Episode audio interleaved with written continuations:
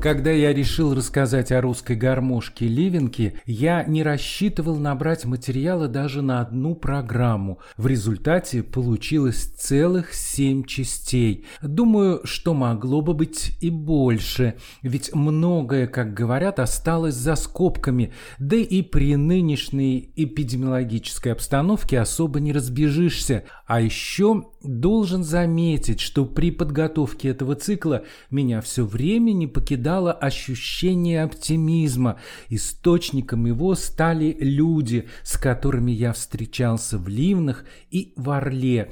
Я увидел, что они искренне любят свое дело, получают от этого удовольствие и тем самым доставляют радость другим.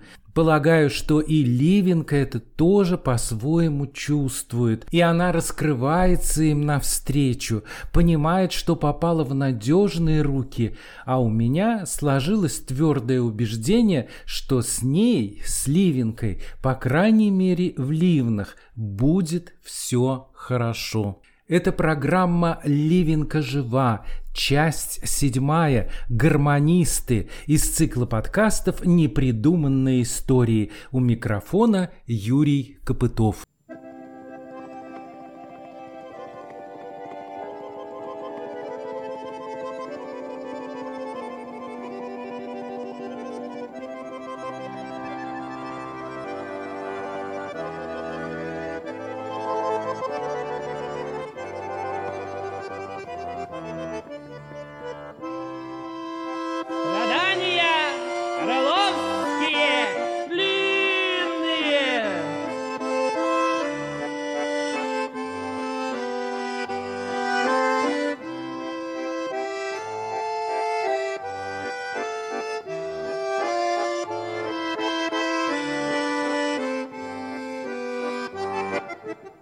Я уверен, что с самого начала, как только появилась гармонь, в России было много замечательных самобытных гармонистов. О ком-то я уже рассказал, но имена большинства из них нам до сих пор неизвестны.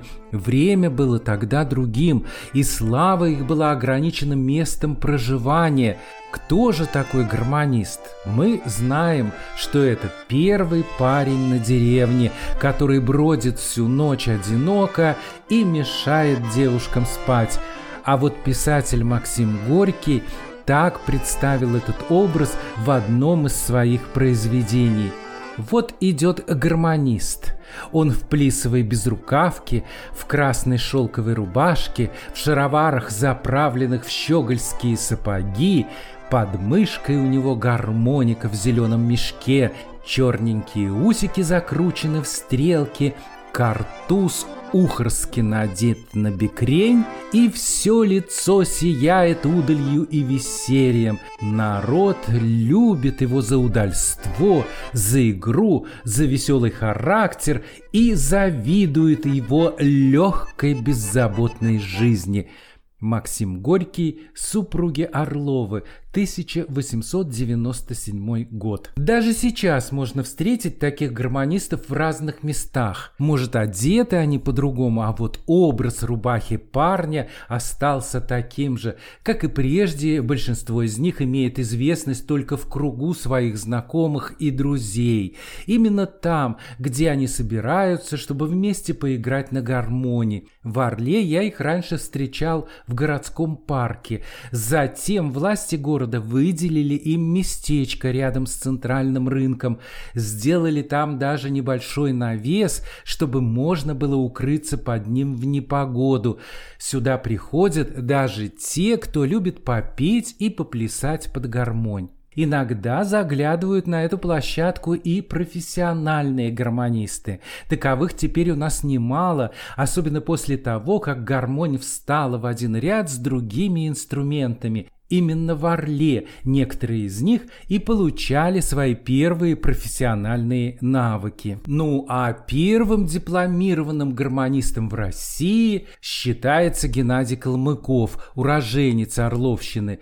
Профессиональное образование он получал в Москве, затем многие годы работал солистом Национального оркестра русских народных инструментов имени Осипова и с этим прославленным коллективом объявил объехал с гастролями пол России, побывал во многих зарубежных странах. В концертном репертуаре Геннадия Калмыкова есть все. И классика, и народная музыка, и произведения современных композиторов. Он был первым исполнителем большинства оригинальных произведений крупной формы, написанных специально для хромки и ливенки орловским композитором Евгением Дербенко – Руководитель оркестра имени Осипова Николай Калинин не раз называл Геннадия Калмыкова лучшим гармонистом-профессионалом в России. И это абсолютно точная характеристика орловского музыканта, ведь он лауреат многих всероссийских и международных конкурсов, создатель Орловского городского клуба гармонистов, входит в золотую десятку гармонистов России и не раз был участником знаменитой знаменитой телепрограммы «Играй гармонь». К тому же этот музыкант полностью соответствует тому образу, который описал когда-то Максим Горький. В моей программе было так. Вот я выхожу на сцену, у меня было четыре блока сценических. Первый блок я играл чисто академическую, классическую музыку, полифоническую музыку. Естественно, это все было обработки Евгения Петровича Дербенко. На баяне? Нет, зачем? На гармонии. На гармонии? Ваш концерт полностью состоял из э, да. музыки, написанной полностью для гармонии? Полностью состоял из музыки, написанной для гармонии. Мне и дали звание за то, что я вынес гармонию на академическую профессиональную сцену. Второй выход у меня был только эстрадная музыка, тоже э, композитора Евгения Петровича Дербенко. Третий выход у меня был только на Ливенке, где звучала и сюита, и полет шмеля, и 24-й каприз, Паганини, и страдания. То есть это традиционная профессиональная музыка, переложение в обработке во всех ипостасях.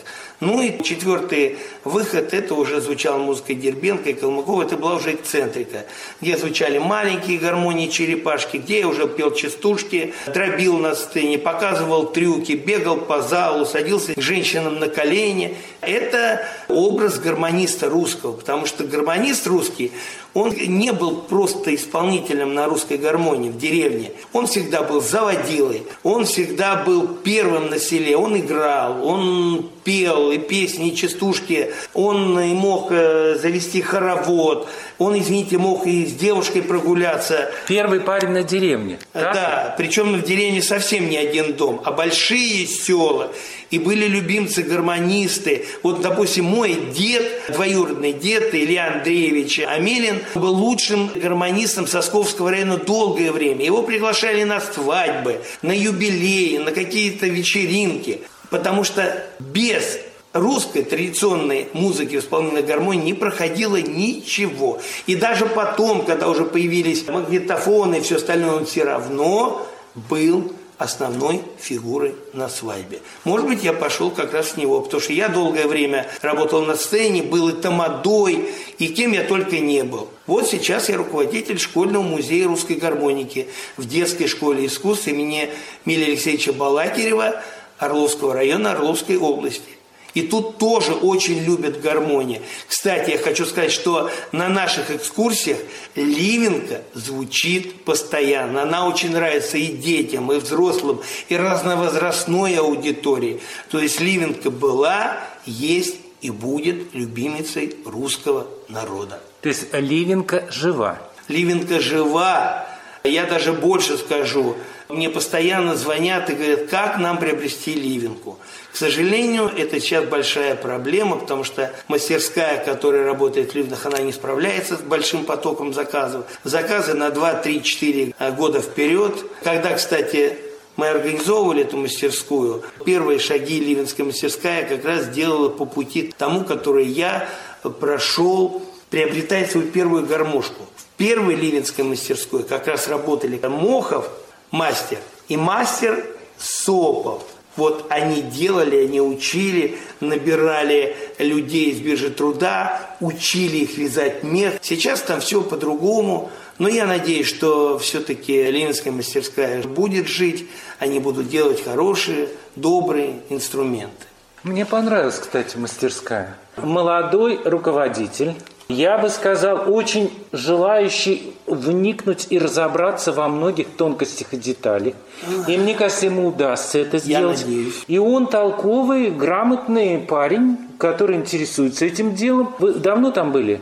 Очень давно. Им выделило местное руководство города прекрасное помещение, очень хорошо все отремонтировано, так же, как у вас все идеально блестит. У всех на столах полный порядок и чистота. И мне очень понравилось, как там поставлено дело. И они переживают по поводу того, что не могут сейчас создать тот образ гармошки, который делал Кудрявых. Но они к этому стремятся. Только за. За любой кипиш, который, извините, позволит ливенской гармошке возродиться и получить ту великую известность, которая была в конце 19-го, в начале 20 века, которая была в 60-х, 70-х годах 20 века и которая была в 90-х годах 20 э, же века, потому что Ливенка вышла на профессиональную сцену, ее увидели – ее стали даже изготовлять в Туле, еще где-то. Я надеюсь, что в 21 веке гармонь будет жить. Ведь ливенка имеет какой-то особый звук. Такой, который отличается вообще от всех гармошек. И в этом звуке есть что-то особенное притягательное, и спутать этот звук абсолютно ни с чем нельзя. Дело в том, что каждая гармония России, каждая ее разновидность отличается своим интересным, неповторимым звучанием. Например, саратовская гармония отличается колокольчиком. А даже все хромки, сделанные в разных регионах, они отличаются своим звучанием. Все это, конечно же, говорит о особенностях строения инструмента. Вот у Ливенки свое особенное строение. Но дело в том, что понятию Э, внутреннего устройства инструмента, конечно же, и в Ливенке в частности, присоединяется такое понятие, как душа инструмента. У Ливенки своя особая, красивая, неповторимая душа. А учитывая как раз э, то, что это очень маленький инструмент – компактный инструмент, очень узкий инструмент. Тут э, правый полукорпус, э, в нем не больше 9 сантиметров. В нем появляется возможность играть совершенно в различных сочетаниях. Особенно если учесть, что у нее мех 38 барин. Здесь можно играть и в разжима на полтора-два метра. Можно играть и на ноге, и на голове, и справа, и слева. Использовать такие трюки, как борода, как юбочка, как э, веер э, и много-много-много чего еще интересного. Вот я вам сейчас покажу, например. Очень красивое звучание –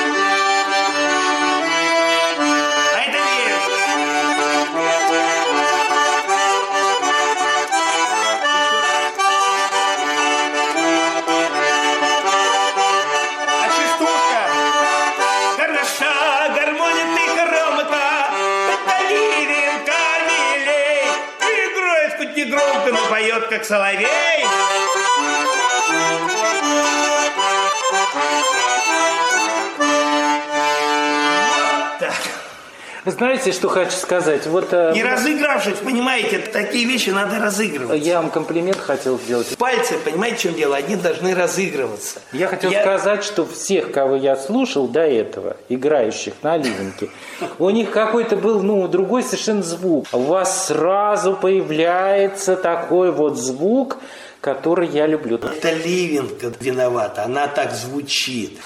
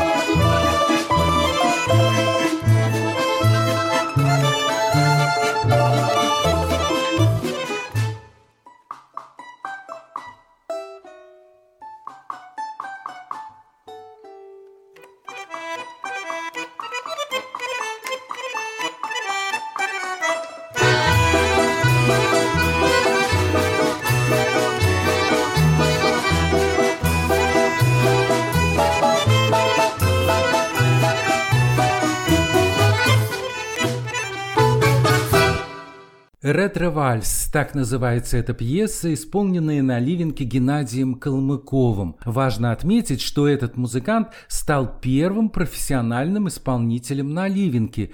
Вот я и спросил у него, а где и как он учился играть на ливенской гармонике? Первый инструмент у меня был Константина Федоровича Мохова и Валентина Дмитриевича Сопова. И этот инструмент появился в моем коллективе «Тальяночка» в хореографическом э, ансамбле «Радуга» в Орловском государственном институте культуры на кафедре хореографии. Там я его самостоятельно освоил. Естественно, там этот инструмент органично влился в палитру произведений, сопровождающих э, хореографические композиции. И, соответственно, там появилась возможность играть на нем сольно. Но, к сожалению, только традиционную музыку, ибо до этого времени я еще не был знаком с композитором Евгением Петровичем Дербенко. Осваивали полностью вот как бы методом тыка. Ни у кого не спрашивали, ни у тех любителей, там, самоучек, которые владеют этим инструментом. Все сам. Да, так получилось, что пришлось осваивать самостоятельно, потому что те, кто играют на ливенке, они, к сожалению, были в трех часах езды от города Орла в городе Ливна. Единственное, на первом этапе после освоения мне попались в руки пару пьес Евгения Петровича Гербенко, которые я снял с пластинки сам и их воспроизводил. То есть все это по слуху. На тот момент разговора о профессионализации инструмента абсолютно никакого не было. Все на слух и методом тыка. Не было ни нот. Все до этого времени играли на гармошке Ливенки как самоучки. До того времени Именно так. Хотя Дербенко Евгений Петрович к этому времени уже писал произведения, записывал их на ноты, но, к сожалению, повторяю, я не был до 89 года знаком с композитором Дербенко. Познакомились мы с ним только в 89 году, когда он мне предложил сыграть первое профессиональное произведение для гармонии хромки с оркестром народных инструментов. Это первый концерт для гармонии хромки с оркестром музыки народных инструментов. Вот после этого мы с ним э, стали общаться, и после этого появилась возможность окунуться в его скажем так, библиотеку и вытащить оттуда на свет и на сцену уже произведения нотные для ливенки. Тут я уже стал, естественно, изучать расположение нот на гармошке. Ну, поначалу, конечно, тоже было смешно. Это сейчас для меня смешно. Я изучал это все на баяне, поскольку я баянист, и перекладывал на инструменты, будь то гармонь хромка, будь то гармонь ливенка. Ну и уже впоследствии, соответственно, изучив звукоряд правой и левой клавиатур происходило уже то, что должно происходить в жизни профессионального музыканта. Стоят ноты, ты по нотам играешь. Вы же ведь артист. Да, не вопрос, заслуженный даже. Вы много посвятили в своей жизни именно народной музыке. И вместе с Заволокиным... 90-го года я с ним работал. Геннадий Дмитриевич Заволокин – это отдельная величина, которая как раз вывел э, гармонь на центральное телевидение. Он появился в 90-м году. К этому времени я уже возглавлял Орловский клуб гармонистов. Я ему представил свою программу, ему очень понравилось. Он сказал, а вот этот шустрый будет моим вторым ведущим. По крайней мере, здесь на гастролях в Орле.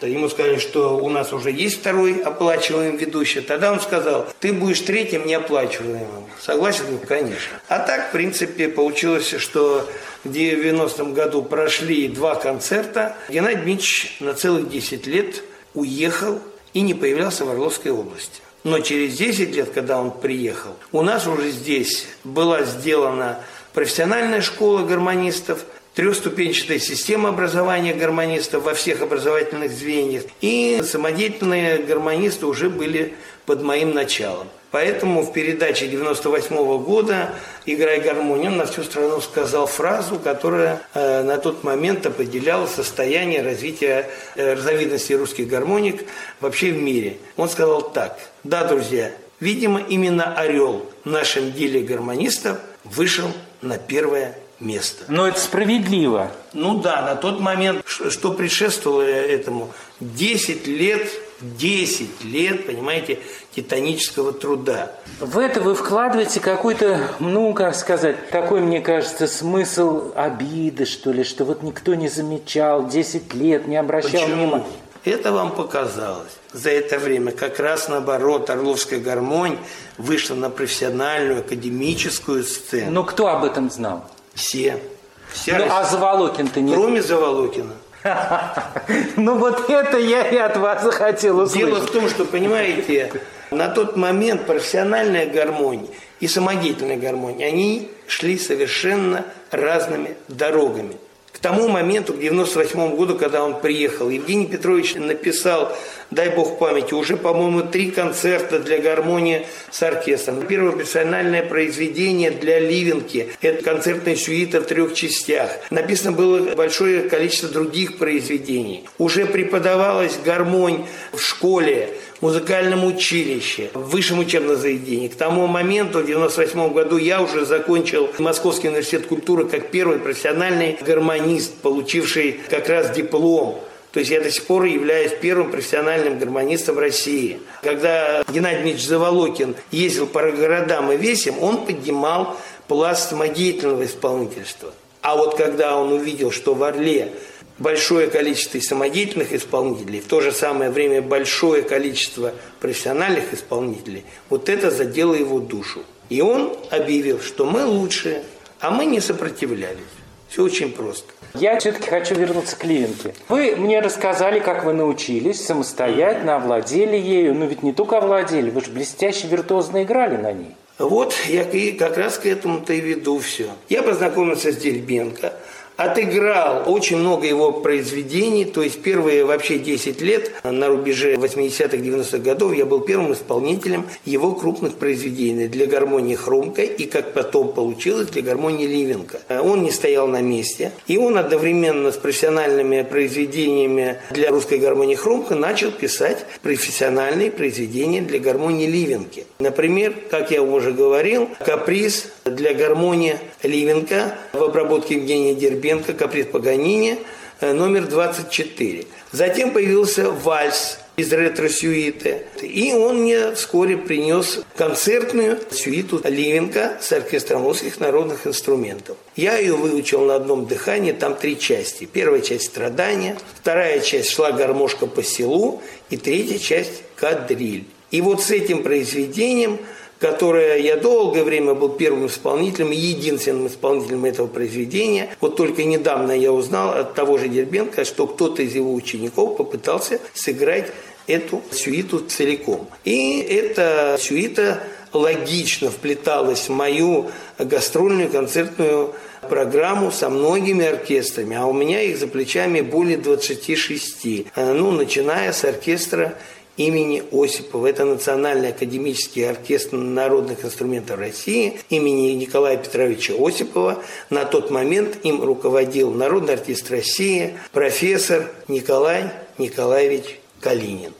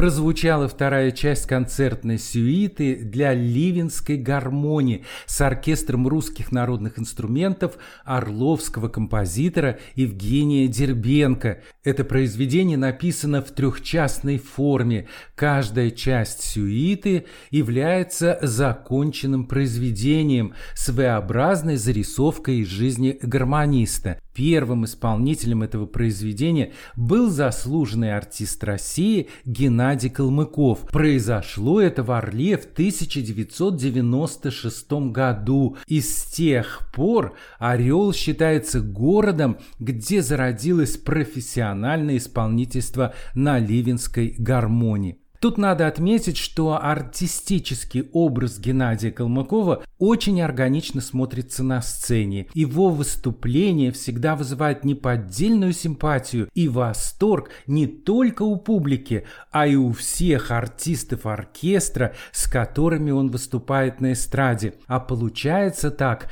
потому, что этот блестящий музыкант и виртуоз ощущает себя на сцене как в своей родной стихии. Гармонист, он не может просто так выйти, сделать вот как академический музыкант, сесть на стул и просто поиграть. Да. Гармонист, он должен обязательно, есть такой термин, поиграть немного лицом. Ведь недаром казаки говорили, что давайте не споем песенку, а давайте сыграем песенку. То есть завести публику? Ну да, можно было пройти, пошутить, сказать, на ливенке играют со свиданицем, кому-то улыбнуться, кому-то подмигнуть. Я тут бродил по залу, выискивал каких-то девушек, присаживался к ним на колени, перед ними даже целовал, бывало по программе. А вторая часть этой трехчастной формы предполагала исполнение на ливенке джаза. Это вообще было новое веяние. Чтобы на ливенке играть джаз, это придумал только Дербенко. И поэтому народ приходил в полнейший восторг от этой пьесы. И зал в восторге, просто взрывается аплодисментами. Я возвращался на сцену. Тут я уже показывал, как на гармошке играет сидя. Кстати, на гармошке играть стоя придумал только я. Я специально сделал для ливенской гармошки металлический крюк. Я ее вешал себе на пояс, на кушак или под рубашку надевал солдатский большой ремень, я цеплял именно за ремень. Это позволяло играть стоя. А до меня да и после меня никто практически стоит на гармошке Ливенки не играет. А вот в третьей части я уже показывал, как играют на гармошке Ливенка, сидя. И это тоже было интересно, потому что там как раз э, исполнялась трюковая часть. Гармонь на голове, гармонь на ноге, гармонь под сурдинку, прием юбочка, гармонь веером, гармонь влево, гармонь вправо и так далее и тому подобное. Таким образом, это позволяло раскрывать Ливенку во многих ее музыкальных и зрелищных ипостасях. И это было очень ценно – народ получал впечатление о Ливенке не только как о традиционном, единственном в мире инструменте, но еще как об инструменте, который имеет массу музыкальных возможностей, помимо зрелищных, я имею в виду. Эти произведения неоднократно звучали в больших академических концертных залах. Я играл во многих концертных залах, знаменитых ведущих залах страны, такой как зал Чайковского. Это базовый концертный зал оркестра имени Осипова. Я играл в колонном зале Дома Союзов. Мне приходилось очень часто играть в Кремлевском дворце. Я был первым гармонистом, которого пустили большой зал консерватории после 70-летнего моратория на исполнение в этом зале музыкантов народного жанра. А что вы с самым большим удовольствием всегда играли и, может быть, и будете играть еще именно на ливенке? Я вам честно скажу, я на ливенке с удовольствием играю и фольклорную музыку, и страдания, и барыни, и досады, и от ней, и к ней, все что угодно – и я с удовольствием играю музыку композитора Дербенко, потому что мне нравится все. Я нахожу момент. Как я всегда говорю, я, конечно же, не играю нецензурные частушки в зале Академии Гнесиных, но я также на рынке, где у нас собираются простые гармонисты, не играю полифоническую музыку. Я стараюсь играть каждую музыку для каждой аудитории – которое будет ее понимать. Тогда давайте вернемся к вашей концертной деятельности. Вы работая музыкантом, ну то есть исполнителем, вы... Солистом Московского оркестра. Вы практически, получается, наверное, объехали весь мир? Я объехал 26 стран зарубежных и 43 региона России. Я работал более чем с 26 оркестрами страны и многими ансамблями, ведущими нашей Российской Федерации. Естественно, самый главный оркестр в моей жизни – это Национальный академический оркестр имени Николая Петровича Осипова, город Москва, Московская областная филармония. Это очень мне долгое время нравилось, и я был в составе этого коллектива. Это коллектив называется «Орловский сувенир», коллектив Евгения Петровича Дербенко. Пять лет я сотрудничал с этим коллективом. Долгое время я начинал и продолжал долгое время работать с Орловским муниципальным оркестром народных инструментов под руководством Виктора Сухорослова основные оркестры, ансамбли моей жизни.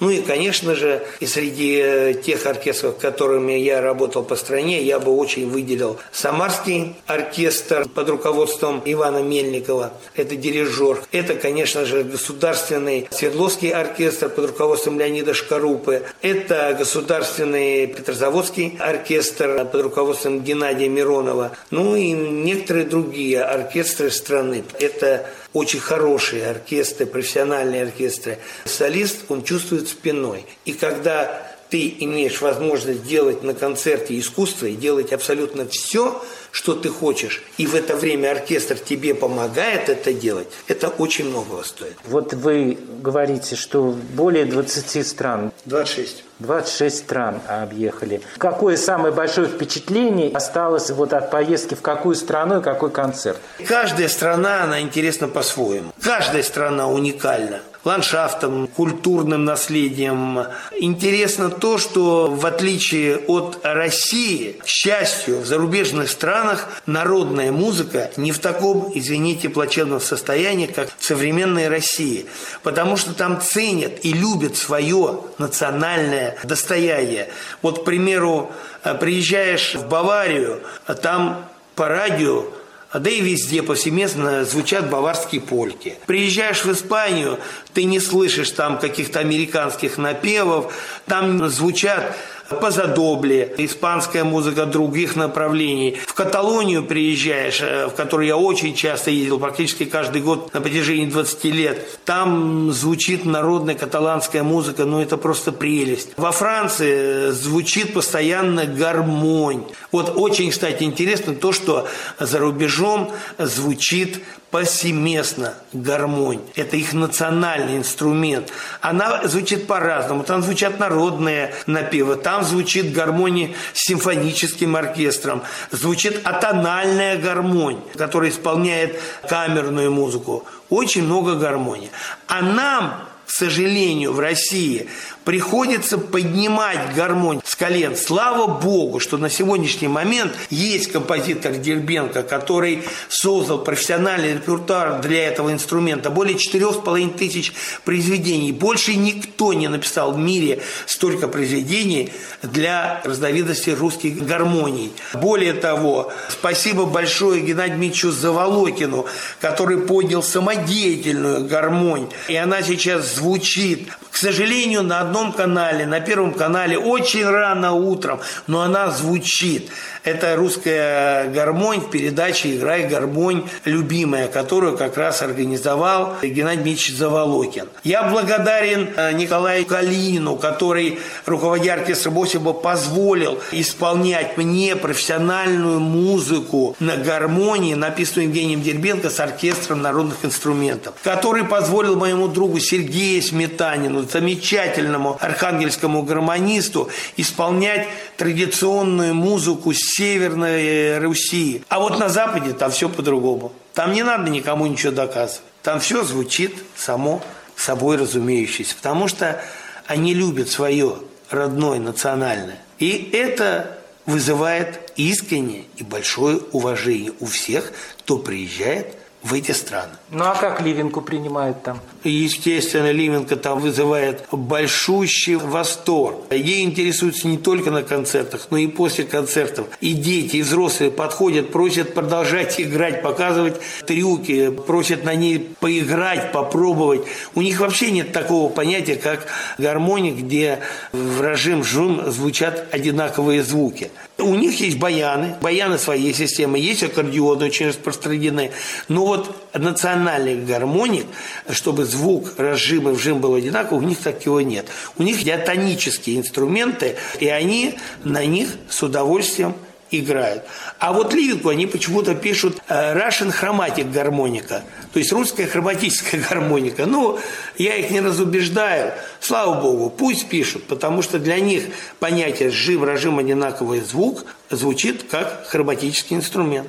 Но это принято. Это прежде всего э, дается дань этой русской национальной традиции – традиции изобретательства, традиции, наверное, как я уже говорил, гениальности русских конструкторов. Сегодня на профессиональной сцене с гармоникой Ливенкой выступают многие музыканты. Среди них Евгений Дербенко «Орел», Геннадий Калмыков «Орел», Николай Горенко «Сочи», Павел Уханов «Москва», Геннадий Васильев «Москва», Василий Курдишов «Республика Хакасия», Дмитрий Шилов Курск, гармонику Ливенку сегодня мы можем увидеть в различных музеях Германии, Англии, Франции, Италии, Испании и других стран Европы. Свое почетное место она занимает и в музее русской гармоники Альфреда Мирока в Москве. О судьбе этого музыкального инструмента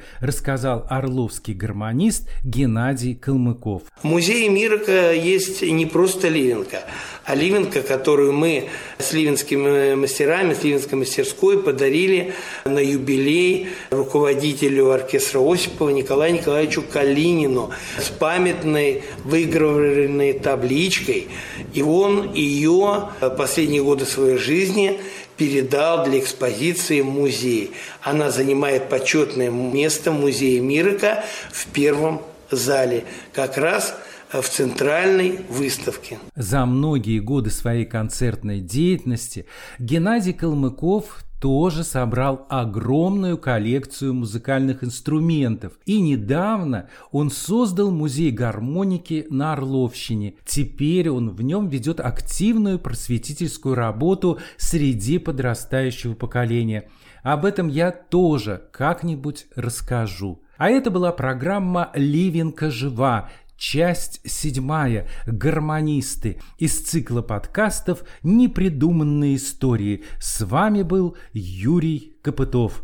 В завершении предлагаю послушать блестящую игру на ливенке Геннадия Калмыкова. Прозвучит третья часть сюиты для ливенки с оркестром народных инструментов Евгения Дербенко, которая называется «Кадриль».